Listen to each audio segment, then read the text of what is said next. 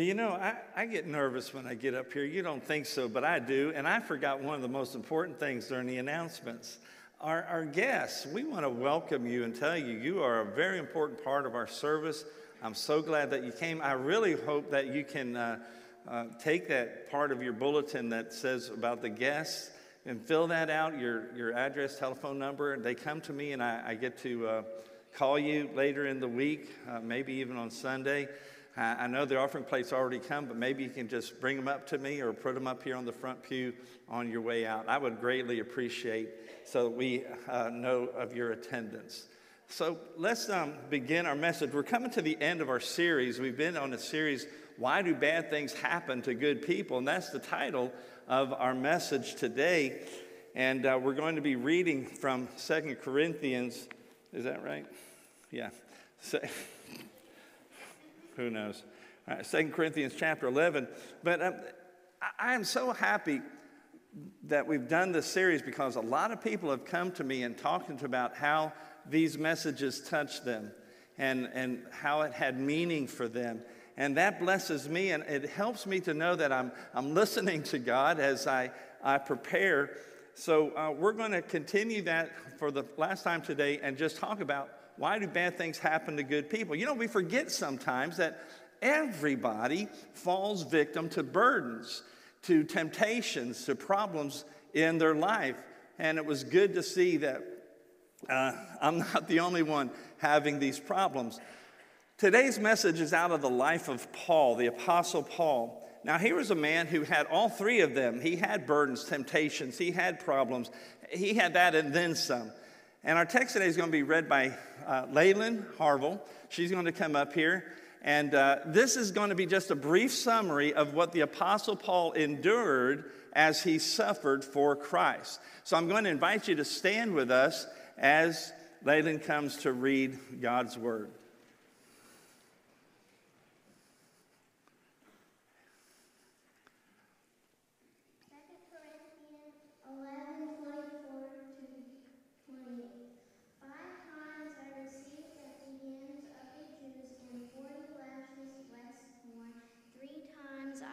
Beaten with a rod. Once I was stoned. Three times I was um, shipwrecked. A night and a day I was adrift at sea, on frequent journeys and in danger from rivers, dangers from robbers, dangers from my own people, dangers from Gentiles, dangers in the city, dangers in the wilderness, dangers at sea, dangers from false brothers, in toil and hardship, though many a sleepless night, in hunger and thirst, often without food, in cold and exposure, and apart from other things, there is the daily pressure on me of my anxiety for all the churches. Thank you. May God bless the reading and the hearing of His word. You may be seated. Thank you so much, Leyland. You know, just think about that passage for a minute. Think about all those things that the Apostle Paul endured. As we look at that, we wonder if God is in control, and believe me, He is, then, and, and if God is all powerful, and again, He really is, then why did He let all that stuff happen to His man, Paul. I mean, if God is in control, why do bad things happen to good people? Well, I'm really glad you asked that question because I have an answer for you this morning. May not be a complete answer, but I do have seven things I'd like to share with you from the Word of God that tell us why bad things happen to good people. Number one, bad things happen because we live in a fallen world, plain and simple. Because we live in a world that's filled with sin. Now, the story comes from Genesis chapter 3, but think about back in the beginning. God placed man and woman into a perfect garden where they lived in a virtual paradise. There was no pain, no suffering, there was no heartache, no headache, no death.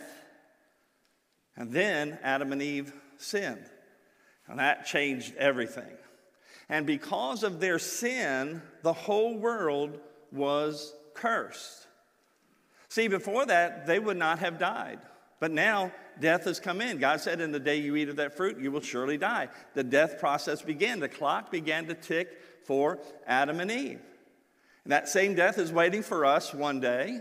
But along with that comes the loneliness that we endure, sickness, pain, disease. These things that we endure today, all because of man's sin. And so people ask, well, how could a loving God let people get sick? How could a loving God allow things like cancer and strokes and Alzheimer's? Let me help you put it into perspective. Let's say that you go down to the, the, the Chevy dealer and you buy yourself a brand new Ford. And you pull out of that, that parking lot and you drive it to Walmart and you back into another car and just wreck your new car. Now, who do you blame? Do you call the manufacturer and say, There's something wrong with your car? It's all dented up. What did you do wrong? Yeah, silly, huh? But isn't that what we're saying when we say, God, why would a loving God allow these things in our life? These sicknesses, these diseases that we endure, the hurricanes, the tornadoes, the droughts, the floods, the struggles at work, the, the pain in childbirth are all a result of man's sin. We broke it. This is not what God created. Why do bad things happen to good people? Simply because we live in a fallen world. Because sin entered into the world, all of these things are taking place. So let me move on. Number two, bad things happen to good people because of the sins of others. Now, each one of these, I want to give you a good biblical example of this. And, and we know this one to be true even without that. I mean, we have government, right? yeah. And, and they, they say, well, we need more money, so they take it from us. So bad things happen to good people because of others. Well, in 2 Samuel chapter 11, you'll know the story of David and Bathsheba and, and David was wrong and, and he sinned, he committed adultery. But that wasn't the end of the story. Bathsheba became pregnant. Well, Bathsheba had a husband. His name was Uriah. He was a soldier in, in David's army. And uh, David decided he's going to cover this up. So in, in chapter Samuel, 2 Samuel chapter 11, verse 14 through 17, it talks about how David got Uriah to come back from the, from the front, you know, where they were, where they were in battle. And he, he greeted him, he welcomed him, he did all those things. And, and then he told him, Go on home and be with your wife. He thought, well, you know, if he sleeps with her, everything's going to be covered up. He'll think it's his child.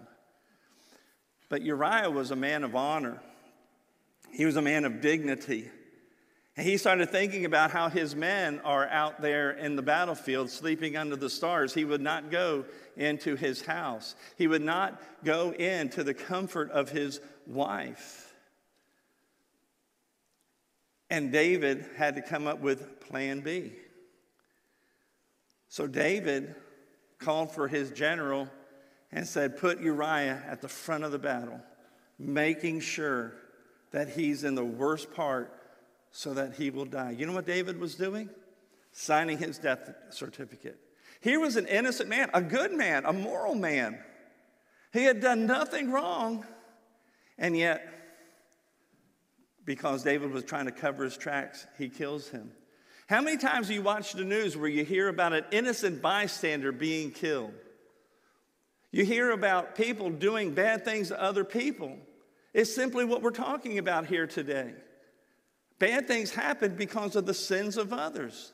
Bad things happen to good people. And I think about families who go without food because mom and dad have a, a habit of gambling or have a, a drug addiction or an alcohol addiction. I think about the innocent who are killed on our highways by drivers driving under the influence. Bad things happen to good people because we live in a fallen world and because of the sins of others. We live in a world of fallen people. Number three, bad things happen to good people to teach and to prepare us. I'm going to go back to the life of David, but I'm going to go back further. When he was just a teenage boy, uh, his father sent him over where his brothers are to uh, help them, give them food. They were in a battle, and in this battle was a giant named Goliath, and he'd come out every day, twice a day, and he would rail upon the army of the living God. He would just talk trash, you know? Now, if you remember in that story, you'll recall that um, David he hears that and he says to his brothers and to those that were around, Why doesn't somebody go and take care of that giant? And they said, Well, he's too big to hit. And David, of course, said, No, he's too big to miss. And, and he said, I'll kill that giant. So King Saul, he heard about it. He said, David, I want you to come on in here and, and let me take a look at you. And David, just a teenage boy, skinny, scrawny, teenage boy, shepherd, he walks in, and the king says, You, you can't fight this giant. That giant is, is a seasoned warrior. You could not go against him. David said, Well, wait a minute, let me tell you my testimony. He said, I've been out shepherding my father's sheep, and a lion came up, and I grabbed that lion, and I rescued the lamb out of his mouth, and I killed that lion. He said, Not only was there a lion, there was a bear that came up, and I did the same thing rescued the lamb from his mouth and killed that old bear. He said, God protected me in those battles, and I know that God will protect me in this battle. And that Philistine will be like that lion and like that bear. He will be dead because God's hand is on me. I wonder, because that's what I do when I, uh, you know, prepare messages. I, I wonder about that story. And I could just see David out there, you know, on them evenings when that bear and that lion came up on those two evenings. And, and after it was all over, he's sitting there, probably breathing pretty hard. His heart is thumping. And he says, I wonder why God didn't just protect me from that lion. I wonder why God didn't just keep that bear from coming in here. You know, we go through a lot of trials, problems, burdens, and, and, we wonder, God, why? We ask Him that all the time God, why? Maybe it's because of what we're talking about right here. God is preparing you for something else. See, David had to fight the lion, he had to fight the bear because later he's going to have to fight the giant. And he had to have faith in his God to go against that giant. God allowed the problems to get him ready because little did he realize that he had a bigger challenge coming up. So sometimes God allows problems to come into our way to equip us to do bigger and better things. Number four, God, uh, bad things happen to good people to bring glory to God. I'm going to invite you to turn over to Job, Job chapter 1 in your Bibles. Job chapter 1. In uh, verses 8 through 12, you know the story of Job. Job was a righteous man, and one day God is up in heaven bragging on his man Job. And in verse 8 it says, And the Lord said to Satan, Have you considered my servant Job? That there is none like him on all the earth, a blameless and upright man who fears God and turns away from evil. Then Satan answered and said, Lord, yeah. Hmm? Does Job fear God for no reason? Have you not put a hedge around him and his house and all that he has on every side? You have blessed the work of his hand, and his possessions have increased in the land. But God, stretch out your hand and touch all that he has, and he will curse you to your face. And the Lord said to Satan, Behold, all that he has is in your hand. Only against him do not stretch out your hand. So Satan went out from the presence of the Lord. Y'all know this story, right? And, and, and in that day, Job lost all of his children. In that same day, he lost all of his livestock. Everything was gone. He, he was down to nothing but his, his own body, which was riddled with, with sores, and his wife. That's all he had left. And his wife says, Curse God and die, Job. You know, that, that was real encouraging of her. So here's God bragging about uh, to Satan about Job, and, and Job is he's given permission to go and, and take all this away from Job. And what does Job do? For the next, and I think it was years, but it could be months, whatever, throughout the book of Job. Now listen, Job questioned Job wondered, just like we all do, but Job kept his eyes on God. And when it was all over with, you know what happened? God blessed Job with everything double. Where he had 5,000, he now had 10,000. Even, and, and, and that wife uh, that said, curse God and Job, curse God and die, had to have 10 more babies. Yeah. He had, she had 10 grown kids when all this started. Now she had had 10 more babies. And, and we wonder, well, why didn't God double that and give her 20 more? No, he had 10 in heaven and 10 here on the earth. He, he doubled what he had. So think of this. Why did all of that happen? Because God knew, God had faith, God had trust in his man Job. We, we get it into our minds sometimes that this world revolves all around us. To believe that God made us um, uh, so that, you know, we would, I mean, we, we think that God is just there to do us a favor. We think He owes us a pain free life. We think of the glory of God um, that, that God received, the glory that God received because of this testimony. But we need to get over the idea that God exists for us. We were made for Him. We are called to bring Him glory. Yes, bad things happen to us, but they happen for a reason. We need to be patient with God and find out why. Is it just because we live in this fallen world? I can accept that. Is it because of the sins of others? I hate it, but I understand that. Is it because God is preparing us for something? We need to be ready to learn our lesson so that we can do something with that lesson that He taught us. And it may be just because God wants us to bring us to bring him glory. Someone who goes through a long illness and all of a sudden they, they get well. They go around and they say, Well, those doctors were really good down there at the clinic. That medicine that they gave me did real good. You know what? I praise the Lord for the doctors, the nurses, the, the medicines, and all that, but I give God the glory because God is the one who created all of that. He's the great physician. Number five, bad things happen to good people to remind us to trust God. It's real easy to begin to feel self sufficient. It's easy for us to believe that we need nothing, we need no one, and then disaster hits our life.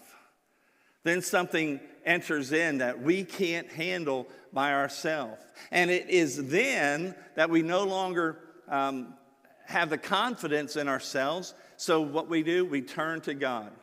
We turn to God in those times of despair. Now, last week I told you there's a lot of Christians that just live on the periphery of, of Christianity. They just float around in their Christian life until some tragic thing happens. And now they want to understand God. Now they want to talk to God. They want to have an audience with Him and find out, God, why is all this happening? Well, when we just float around in our Christian life, we have nothing to base our trust in. Because we've been trusting ourselves. We've been trusting our bank account, trusting our job, trusting our performance. We haven't proved God in our life. It's often then that we begin to pray, you know, when that tragedy hits, and, and we begin to see God, but we have no real foundation to stand on when we pray. So here's what God is doing in our life He's allowing little things to happen all along our life to keep us looking to Him. A lot of things that we just can't control so that He can remind us to trust Him. He often allowed that to happen to the Israelites. Think about when they were in Egypt. He brought all those plagues, and, and then uh, Pharaoh told them to leave, and they go across the Red Sea. He opens it up, and closes it on them. Then they get out into the wilderness and they start complaining. What are we going to drink? What are we going to eat? Where, where, when are we going to get there? You know, are we there yet? Those kinds of things. And God provided all along the way. Their shoes didn't wear out, their clothes didn't wear out. They should have been trusting God, but all they could think about is their life back in Egypt. It's so easy to talk about how great God is when everything is going good. We talk about how we trust God when we're really just trusting in ourselves and our bank accounts. It's when we come to that place in our life where we have nowhere else to turn that we begin to really mean what we say. That I need to trust in the Lord with all my heart, lean not unto my own understanding, acknowledge Him in all my ways. You see, if we only do it when the big tragedy hits our life, we won't have a foundation. Faith is the substance of things hoped for, evidence of the things not seen. Somebody asked me this week, a guy at the center said, What is faith? I said, It's believing without seeing. He goes, That's right. He's just testing me. We need to believe in God no matter what. Number six, bad things happen to good people to help other people. Bad things happen to you so that you'll be able to help other people. First, uh, 2 Corinthians chapter 1 is my life verse, 3 and 4. It says, Blessed be the God and Father of our Lord Jesus Christ, the Father of mercies and God of all comfort, who comforts us in all of our affliction, problems, temptations, burdens, so that we may be able to comfort those who are in any affliction, problem, temptations, burdens. How do we do it? With the comfort with which we ourselves are comforted by God. Sadly, when we go through a bad time, when we have that burden, that problem, that temptation in our life, we we tend to just begin to feel sorry for ourselves, don't we? Oh, woe is me. And we love to go around and tell people how deep our problem really is. And, and we just like to stick out that bottom lip and, and go around this world pouting. But instead, what we ought to be doing is looking for ways for God to use what we're going through. Now, listen, as a pastor, a lot of times I have a, uh, person come to me and they, they want to deal with some medical issue. They, they just got word that they have cancer. I've never experienced that. I, I don't know what you're going through. I can empathize with you. I, I can pray for you. I can, you know, love on you, but I've never experienced that. But if I know someone else who had cancer and God led them through and God healed them, I'm going to call that person and said, "Can you go and visit or maybe call this person up because they need what I call knowledgeable comfort. They need comfort for somebody, from somebody who's walked that way, done that. And again, how do we comfort? With the same comfort God has given us when we go through that. So when you went through that, maybe God brought someone to your side to help you along. Maybe God gave you some scripture that, that really brought you comfort. You take that with you when you visit that person to help them in their struggle. We shared what God taught us um, through our battle. That's what we're supposed to do. Now, here's something you need to know. When you have a difficulty, problem, a burden, an issue in your life, and you refuse to learn anything, you're just going to pout, you're just going to let it hang until it just naturally goes away, two things are going to happen. Number one, you're going to have to go through that whole battle again. You know that, right? You know, if you fail the test at school, the teacher lets you retest. God is going to let you retest and retest and retest and retest until you learn what He's trying to teach you. He's trying to strengthen you, whatever He's doing. So you have to learn. So the first thing is you got to go back through the trial. The second thing is if you refuse to learn, you will never be able to help someone else. Very sad thing happened to my family 23 years ago. We lost a baby. You don't know what that's like until it happens to you. God uses that in our life to help and to comfort others.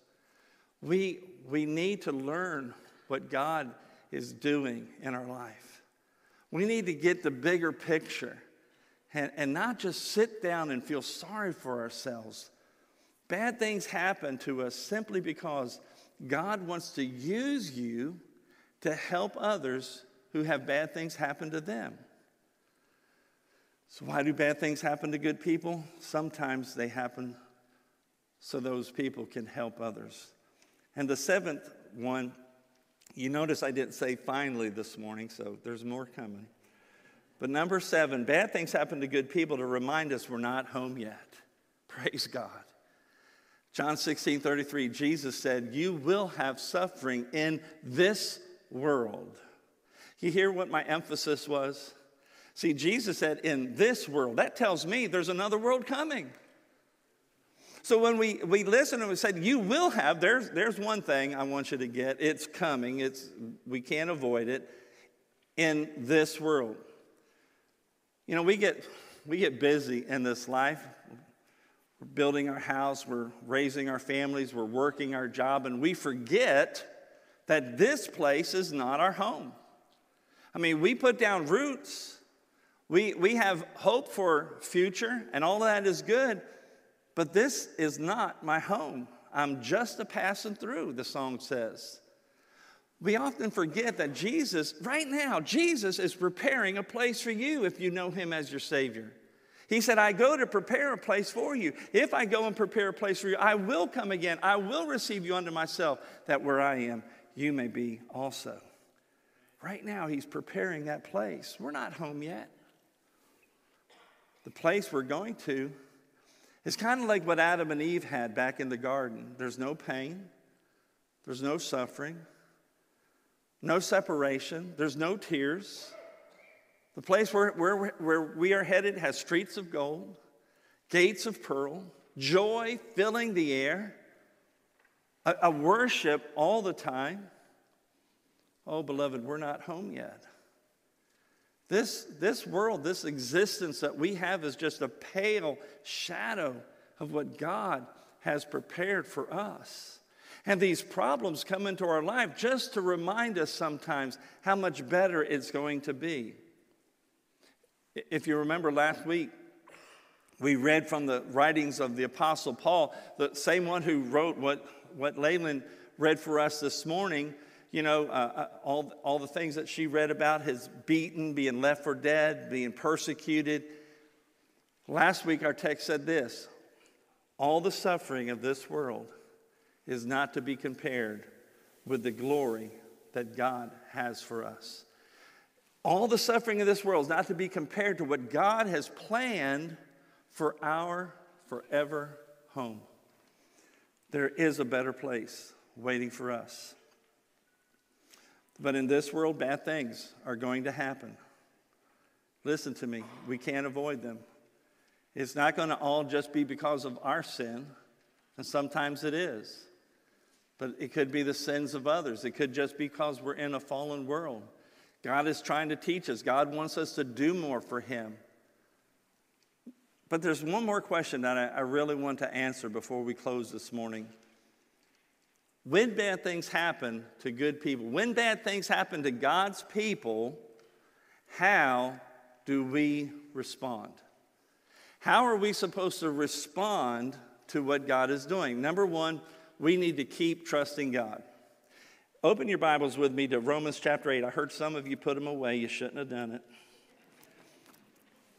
Romans chapter 8. And I want to read for you verse 28. And we know that for those who love God, all things work together for good for those who are called according to his purpose. Now drop down to verse 31. What then shall we say to these things? If God is for us, who can be against us? He, he who did not share, he who did not spare his own son, God gave him up for us all. How will he also not also with him graciously give us all things? So, so often when, when pain and trouble comes our way, first thing we ought to do is to remember that God is in control. He said, All things work together for good. Not all things are good that are going to happen, but all things will work together for good. In other words, if you learn your lesson, you're going to have something for somebody else. If you learn your lesson, you're going to have wisdom. God is going to work out a good thing because of what you're going through. Trust me on this. When pain and troubles come your way, remember that God is in control and then trust Him. The psalmist said in Psalm 37, verse 5 and 6 Commit your way to the Lord, trust in Him, and He will act. Put your faith in Him, trust Him. He will do the rest. He will bring forth your righteousness as the light and your justice as noonday. So, are you trusting this morning that God is in control? Do you believe that He has a plan for you? Do you know that He has you in His hand? And you know, Jesus said, if you're in His hand, no man can pluck you out, not even yourself. Another thing we ought to do is remember God's love. Still, right there in Romans chapter 8, verse 35. Who shall separate us from the love of Christ? Shall tribulation, distress, or persecution, or famine, or nakedness, or danger, or sword? As it is written, For your sake we are being killed all the day long. We are regarded as sheep to the slaughter. No, in all these things we are more than conquerors through him who loved us. For I am sure, listen to what he says, that neither death nor life, not angels, not rulers, not things present nor things to come, not powers, demons, not height nor depth, nor anything else in all of creation will be able to separate us from the love of Jesus Christ our Lord. Wow. I think that's a pretty uh, all encompassing list, don't you? Nothing. Nothing is going to separate you from His love. These problems come into your life not to separate you, but to draw you closer to Him. Oh, my, my, my beloved, I pray that you get this today. Bad things are going to happen, but they don't have to be negative things. Just remember that God loves you more than you can imagine. And the last thing, look ahead. Look ahead. The Bible says, Eye has not seen nor ear heard, it hasn't entered into the heart of man the things that God has prepared for them that love him. Something better is coming. A better home, a better life. Think of that home that's waiting for you. Think about that reunion you're going to have. That's why we want to go out and, and share the gospel with as many people as we can. We want to make sure that our families know Jesus, our neighbors know Jesus, so that that day that we're called to heaven, we'll all be there together. When bad things happen, keep these things in mind. If you're here today and you don't know Jesus as your Savior, these promises can be yours. Because the truth is, when you go through a bad time in your life, you have you don't have that creator God, the one who knows everything about you. You don't have him working on your behalf. You come to faith in Jesus Christ today. You ask him to be your Savior. You can know him, have a personal relationship with him, and he can walk with you, talk with you. He can guide you in every step. Would you pray with me? Heavenly Father, we thank you that we have your love that is a, an everlasting love. Nothing can take that away. Nothing can interrupt it, not even our own sin. You said nothing will pluck us out of your Father's hands.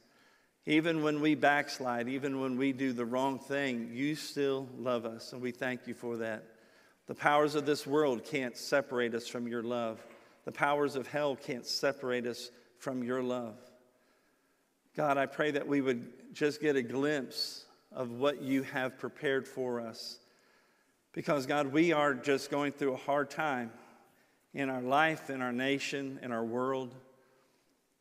What this world calls good is just wicked evil. And the things that we know that are evil, this world is calling good. So we know that it is time for you to call us home. And we say, even so, come quickly, Lord Jesus. But until then, we pray that you would walk with us and be with us, teaching us, helping us help others. And this is our prayer in Jesus' name.